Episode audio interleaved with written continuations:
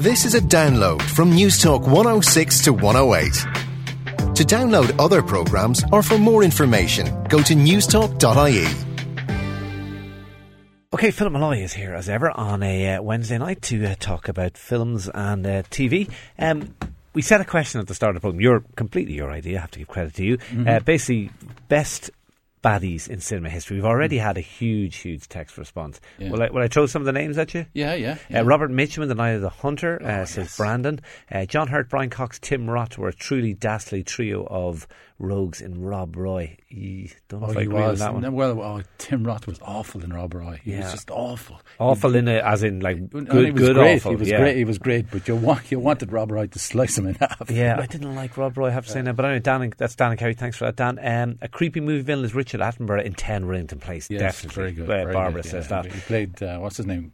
I can't remember the name, but he played it really, really well. Kaiser Söze has to be one of the screen's all-time villains. Laurence Olivier in Marathon Man, Frank Nitti in The Untouchables. He actually was quite a scary character, Frank Nitti. Do you remember him? He was the guy who wore the white suit, who was kind of the enforcer for the bad. He actually looked a bit like the lead singer of Dr. Robert. And the thing about it was that Sean Connery was a very sympathetic character in it. He played Malone, the Irish-American cop. He did. And actually, Connery won an Oscar, Best Supporting Actor Oscar for it. So, but you were really into him. He was the father figure. He guided the Untouchables. He brought them together. He gave them advice. He takes a knife, you take a gun. Yeah. He puts one of yours in a hospital, you put one of his in a morgue. And so you were on his side. You loved him. He was a nice guy. And then this guy comes along, and this guy, Frank Nitti, comes along without giving too much away. Yeah. And interesting. Does him wrong, doesn't he? Yeah, he does. Now, I have to say, I completely agree with this. Paul says, Chitty Chitty Bang Bang, the Child Catcher.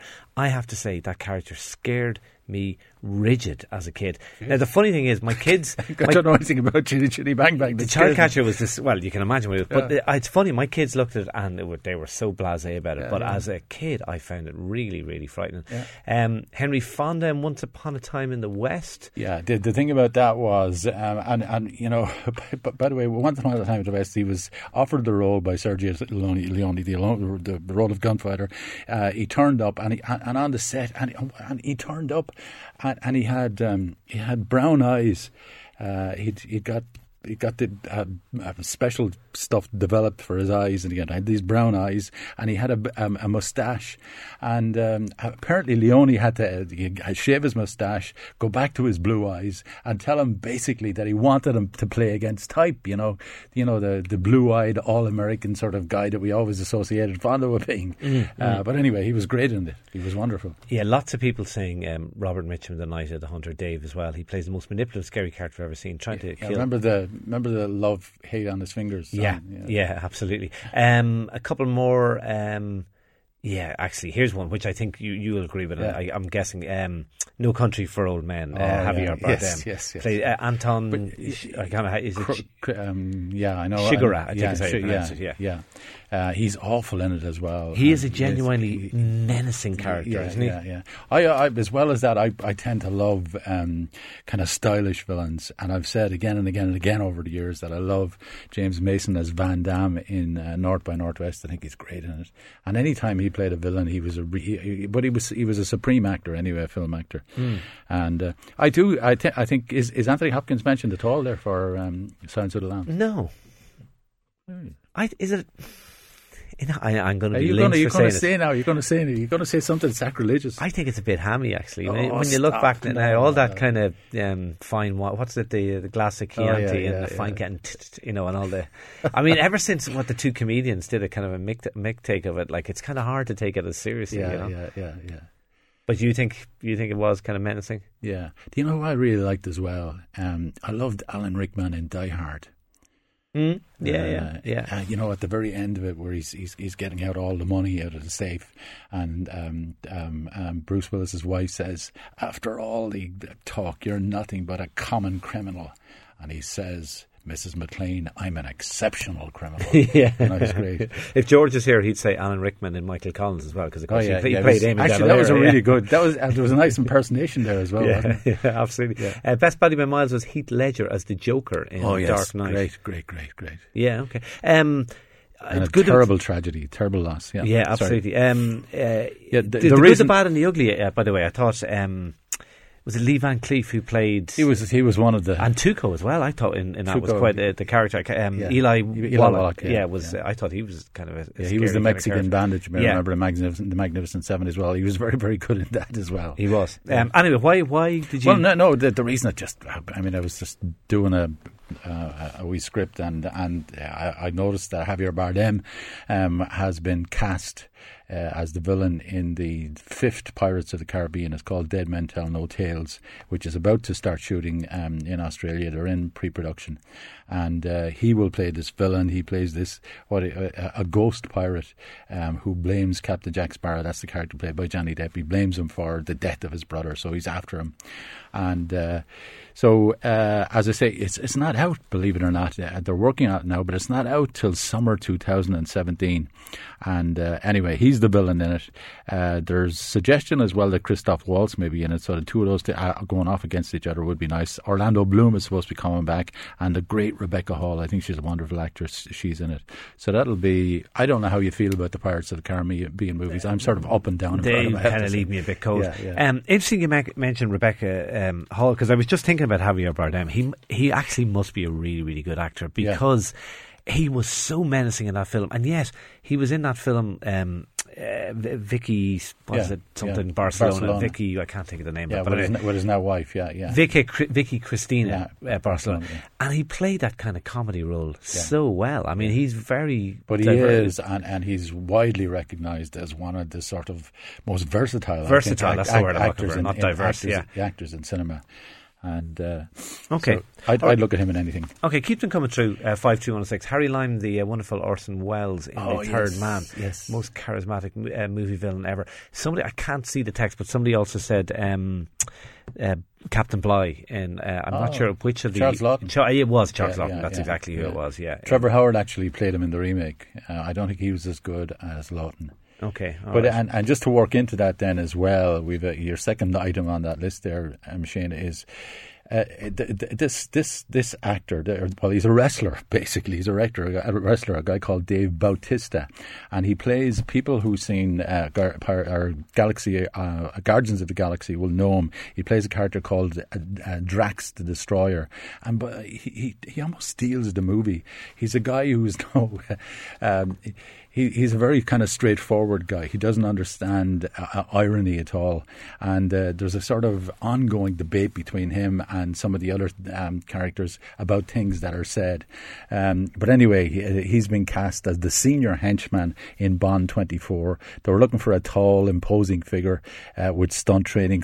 They wanted someone who'd do maybe an odd job type role or a Jaws type role or a Red Grant. Do you remember Red Grant was played by Robert Shaw from Russia with Love? They wanted someone apparently like that, and they got this. They've got this guy Bautista, so he's in Bond 24.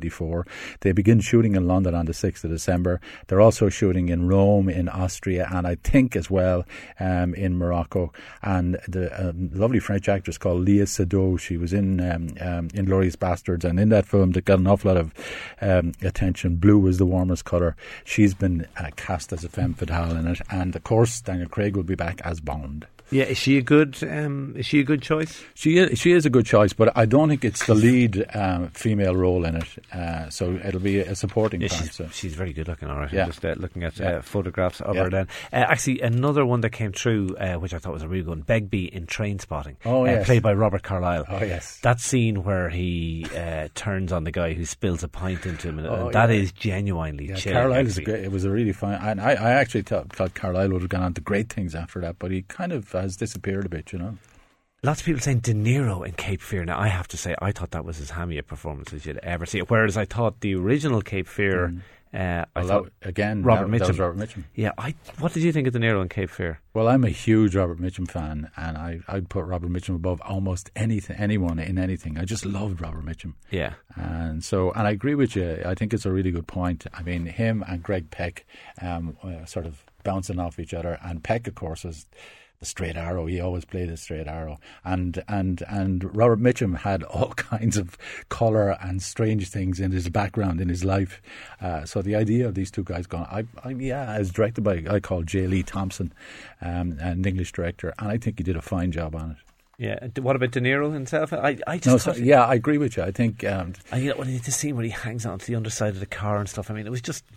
I thought it jumped the shark a few times. It did. Yeah. He was a bit ferocious, though. Yeah. So. Yeah. No, I wouldn't have messed with him. Fairness, no. Come here. The Judge is out on Friday. I've seen it advertised. What's it like? A father and son legal drama. Stars Robert Downey Jr. as this big city criminal defense attorney, and he returns to his hometown in Indiana.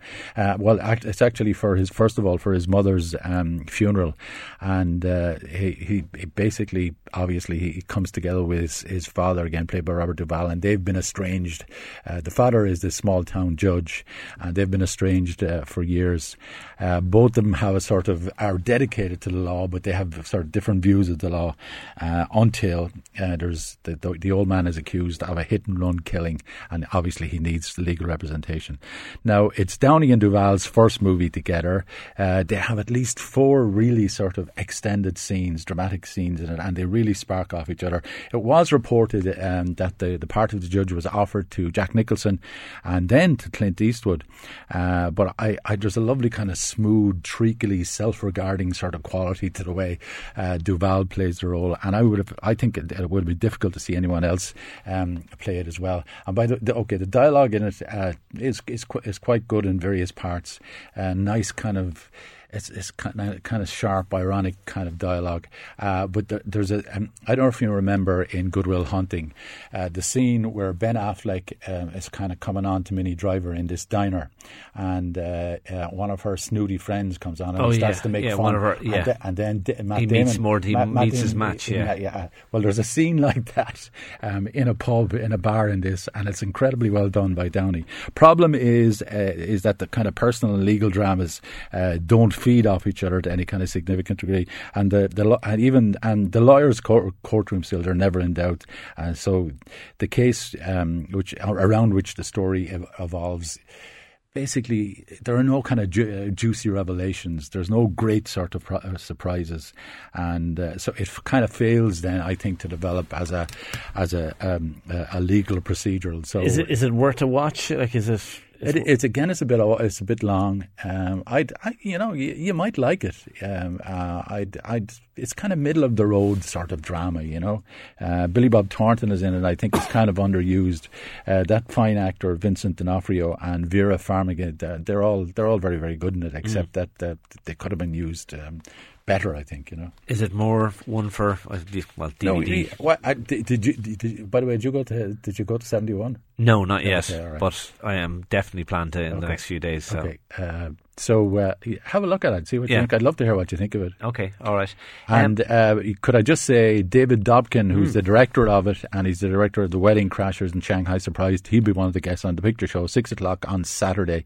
And I mentioned last week as well that this film, Mr. Turner, is about the last 25 years in the life of the great sort of British painter, J. Edmund Turner. And one of the things about it is there were two women in his life over that period. And on The Picture Show this week, we actually have the two women.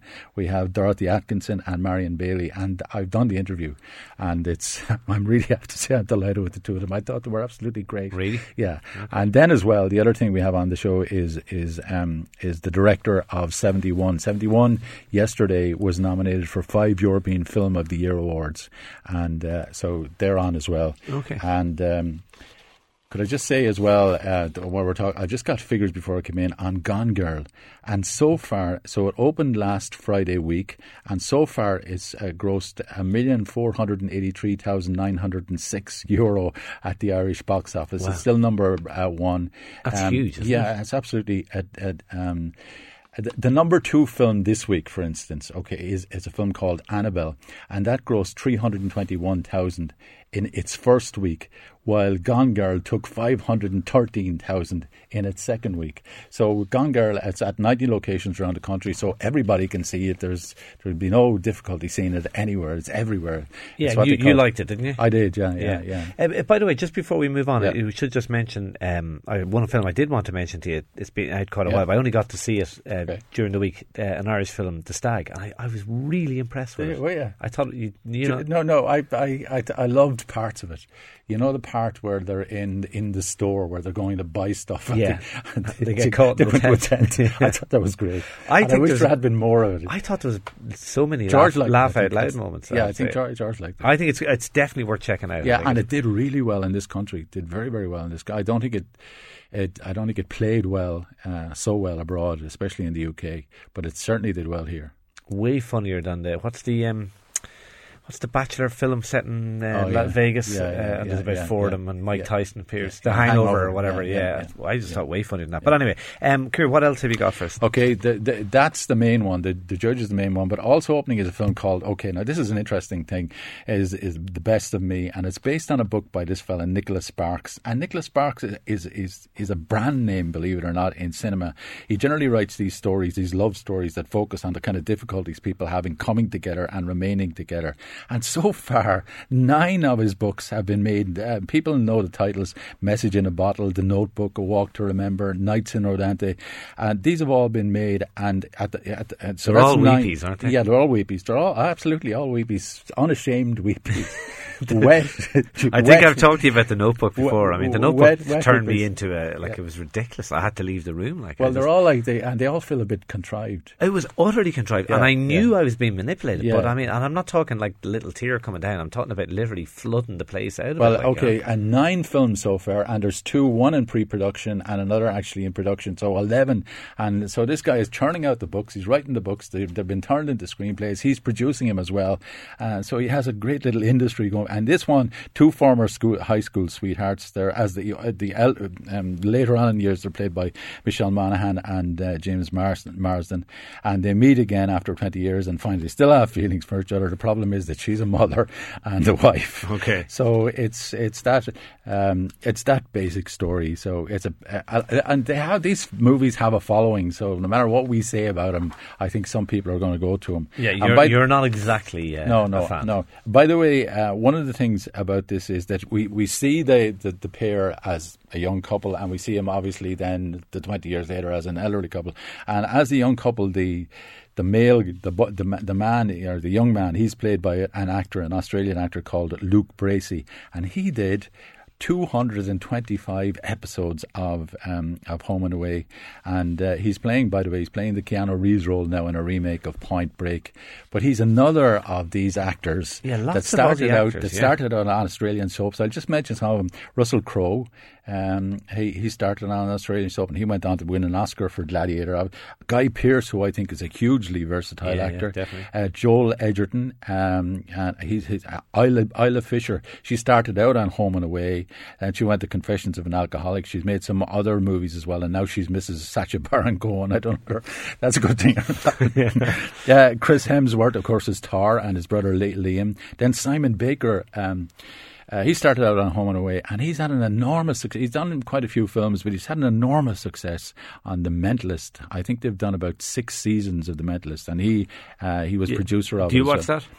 I'll tell you, one of my kids... He's 16. He loves it. Yeah. He adores it. Do you like it? No. Sorry, it's not that I don't like it. I just haven't got into it at all. I haven't really given it a chance. And Sam Worthington is another, but there's loads of others. If anybody wants to say anything about Australian actors or soap opera actors becoming stars, let them... Okay. Garrett has texted in to say apparently Mitchum nearly drowned Gregory in the fight scene at the end of Cape Fear. Great film, Mitchum. Superb. No, that's true. Literally. Yeah. Wow. Okay. Listen, we're going to take a break in a moment, but you have got a competition for us, I think, before that break. Do you? Okay. So this is a character played by Michael Douglas in a well-known movie. What is the name of the character now, as opposed to Michael Douglas or the movie The Character? The point is, ladies and gentlemen, that greed, for lack of a better word, is good. Greed is right.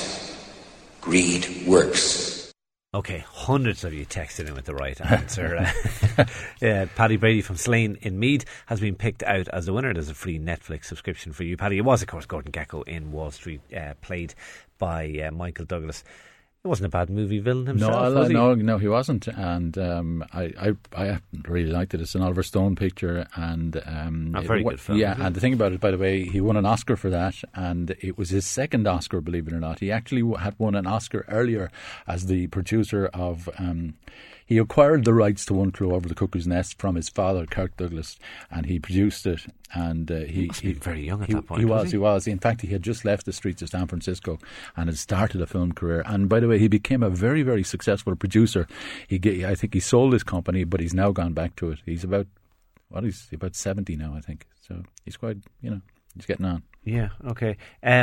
Come here, there's loads and loads and loads and loads of texts coming in with baddies. I just love these. Yeah, give us a flavour, Simon. Okay, well, some of them here, and some on different ones, like Patrick McGowan in Braveheart was a brilliant film. He played Longfellow there. Yeah, he played the king. Longshanks. Yeah. Well, let's see. Freddy Krueger in Friday the 13th. Yeah, scary. Well, Javier Bardem, which we already referred to. And Jack Palance in Shane. He was pretty... Yeah, pretty. He was, yeah, and he was meant to...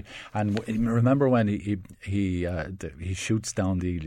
what's he called? Stonewall, the little Elisha Cook Jr. character. He's standing in the mud in the streets, and he's up on a kind of veranda, and he shoots him down.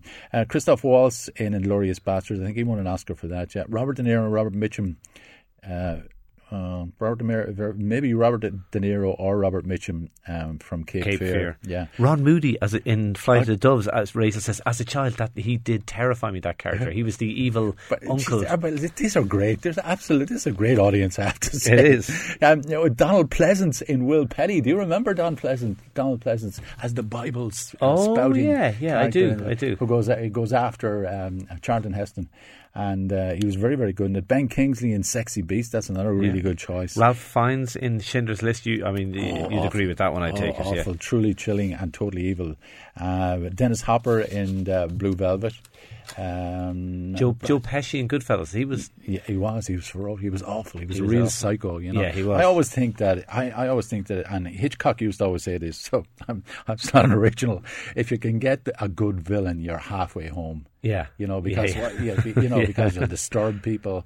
If you have someone who's unpredictable. Scorpio in Dirty Harry. Yeah, he was. Somebody says totally psychotic. Yeah, he was a kind of a chilling character. This one says Imelda Staunton as Dolores Umbridge in Harry Potter. That's an interesting one. The shark in Jaws, a few people are saying. I wouldn't mess with that shark. Kurgan in Highlander. Do you remember Highlander? Yeah. It was played by an actor called Clancy Brown. Very good actor. Robert Carlyle playing the bad guy in an episode of Cracker. I do remember him. Actually, I watched it not that long ago. Oh, yeah. Do you know something? Bruce Dern in The Cowboys. Do you remember the scene at the end where he shoots John Wayne? We interviewed Bruce Dern twice last year on the picture show, and he said that he still gets mail, and a lot of it comes from this country because of John Wayne standing in The Quiet Man. He still gets mail from people complaining and giving out to him and threatening him for shooting down John Wayne. Oh, really? Yeah. Okay. Listen, come here. We're almost out of time. Robert Redford is going to get a Lifetime Achievement Award from the Film Society, the Lincoln Centre next April. 78, an extraordinary career, isn't it? Yeah, absolutely. I mean, and as well as, all the movies he made, of course, Butch Cassidy and the Son and All the President's Men, 3 Days with a Condor, The Sting, The Candidate, The Natural, all of those. But as well as that, then he set up the what eventually became the Sundance Film Festival, and that's one of the most effective outlets for independent film in the world. It's been an enormous success, I have to say. Yeah, I mean, am I right in saying he's kind of happy to make the kind of the big budget, not so great movies, because it gave him the budget then to actually do the stuff he really wanted to do. That's a famous kind of saying: one for them and one for us. Yeah. And to some extent, he did play that. He'd done a few things in recent years that weren't that impressive, but he's had a huge popular success as the villain in Captain America 2, and then in a widely praised movie called All Is Lost. It's a kind of Lost at Sea kind of role, and so. Do you know what film I loved of his, and I think it's a classic that's kind of been forgotten about? I think he might have won an Oscar for it. Ordinary People. No, he did. You know? I think that's that was his first. That was his directorial debut, and he won an Oscar for that. It's kind of been forgotten about, though, hasn't it? Again and again, and actually that director that we talked about, David Dobkin, the director of The Judge, he referred to it as one of his favourite films, one of the kind of dramas that influenced him to become a film director. Just a proper film about real life people, you know. Yeah. Donald Sutherland, Mary Tyler Moore. Again, Donald Sutherland is so underrated, and he's never won an Oscar. Mary Tyler Moore is in it, and she plays a straight role in it, and she's very, very good. Okay. Shane Carty asks what Sean Penn is doing. Yes. Well, he says that he hadn't seen anything of him since The Secret Life of Walter Mitty, the remake, and that's true. But the reason is that he's actually been directing, and generally it takes about 2 years to set up and direct a film, 2 years at the very least. And he's been in South Africa working on The Last Face, which is the story he's directing, which is the story of a relief worker who's caught between her job and a relationship with a charismatic doctor. And guess who plays the charismatic doctor? Javier Bardem. Wow. But the thing is, it's, as I said, it's directed by Penn, and the woman is played by Charlize Theron, and Charlize Theron is supposed to be Penn's current partner. Oh, really? Yeah. Okay. So they're together. And Penn, showbiz gossip there from Philip. Bit of showbiz gossip, a little bit there. And Penn has completed another film called The Gunman, and it sounds to me to be very kind of Taken-esque, if you know. Oh, really? Yeah, it's very much like that. And it'll be out here next February. And again, Bardem is all over the place. Bardem plays the villain in that. Okay, actually, I cut you off on Redford. You handed me a list earlier on. Six things you said I might know about Robert Redford. Yeah. One really jumps out at me. Paramount Pictures boss Robert Evans wanted him to play the role of Michael Corleone in The Godfather. Yes. Right. That would have just been so wrong. No, it would. The thing about Evans at that stage with Love Story and all these movies, he revived Paramount Pictures, but he was off the wall a bit as well. There's a very good book called The Kid Stays in the Picture, which is his biography, and but he was a bit off the wall, and that was one of the reasons. Listen, we're out of time. Just a couple of last texts. Nurse Ratched in One Flew Over the Cuckoo's Nest. One listener says, Derek in Wexford says, worst baddie in the movies. Kathy Bates / Annie Wilkes in Misery. Still have nightmares. Think I married her sister. Alright. Oh, I love this show. Okay, that's all from me and the show tonight. Thanks for all those texts tonight on all the issues. They were absolutely brilliant. Thanks for listening to this News Talk 106 to 108 podcast. To download other programmes or for more information, go to newstalk.ie.